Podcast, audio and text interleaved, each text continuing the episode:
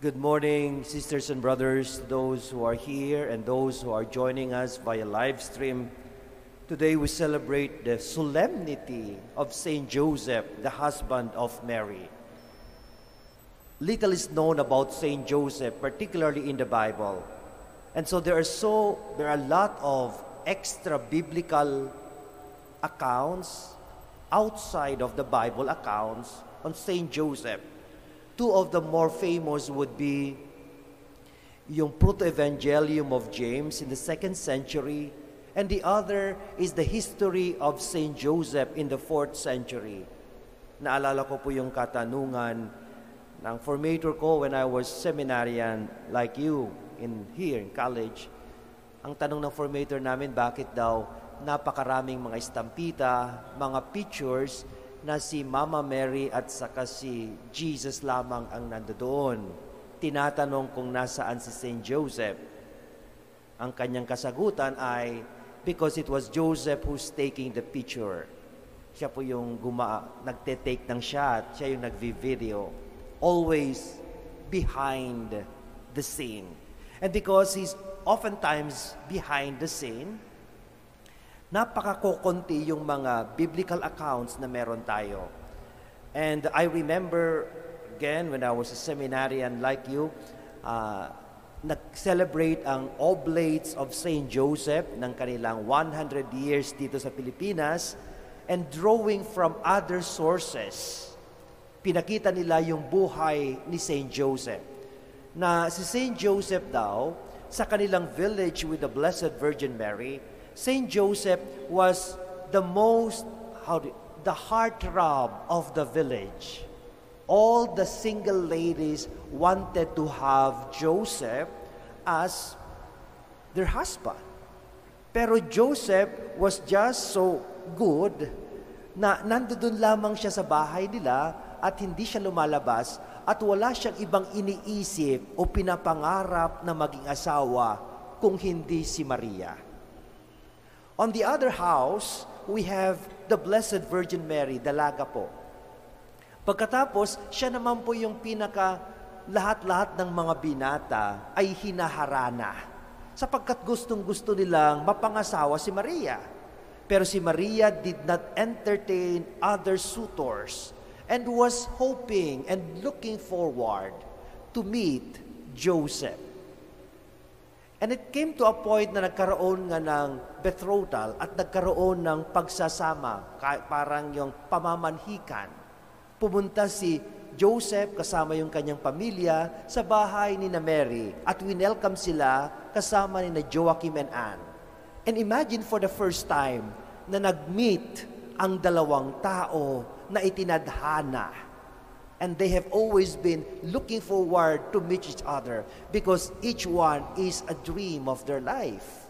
And so pinakita sa set na yon na si Joseph at si, si Blessed Mother nasa tabi habang nag-uusap yung kanilang mag, mga magulang at talagang sweet na sweet sila.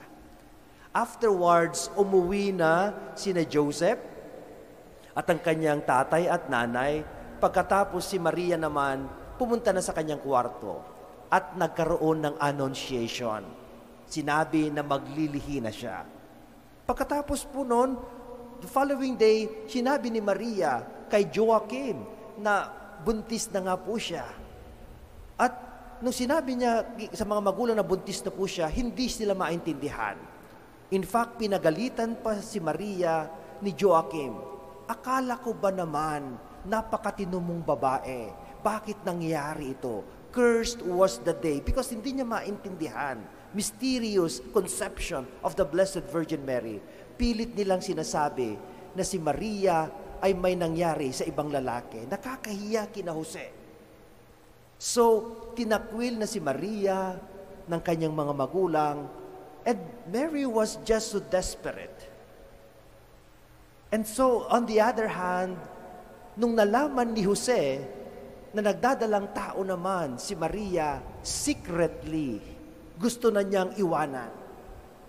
The point of this story is that Mary was not accepted because she conceived Jesus. And Canta La Mesa said very clearly If you encounter Jesus, you cannot be neutral. You will either like him or reject him. And so, proceeding with this story, Joseph slept, and in his sleep, God revealed to him his plan. And without hesitation, when he woke up, he followed the way of the Lord, the will of the Father. And I think this is very significant in the life of Joseph. Joseph, as the protector of the Holy Family, Joseph, as the protector of the whole church, is a protector precisely because he first follows the Lord. We cannot protect anything or anybody if we ourselves are not listening to the Lord.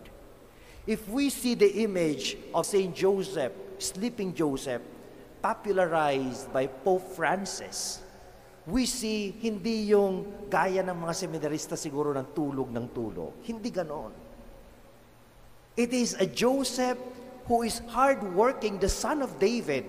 We know when we speak about kingdom, a king is someone who serves. At alam natin, pag natutulog si San Jose, yun yung tulog na pagkatapos niyang gawin ang lahat ng kanyang kayang gawin, napagod siya at natutulog na. Ang sarap matulog pag pagod ka. Ganyan ang tulog ni San Jose. Ang sarap matulog pag ginawa mo ng lahat kahit hindi mo pa natapos yung trabaho mo.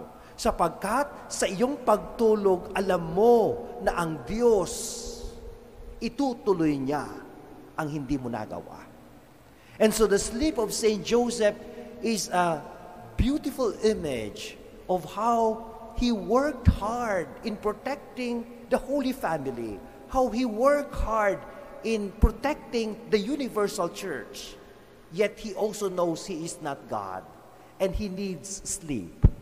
And in his sleep, he trusts God to do better things. And if God can do something in our behalf, it is far greater than the things that we do. Let us learn from St. Joseph. Let us learn his openness to God. Amen.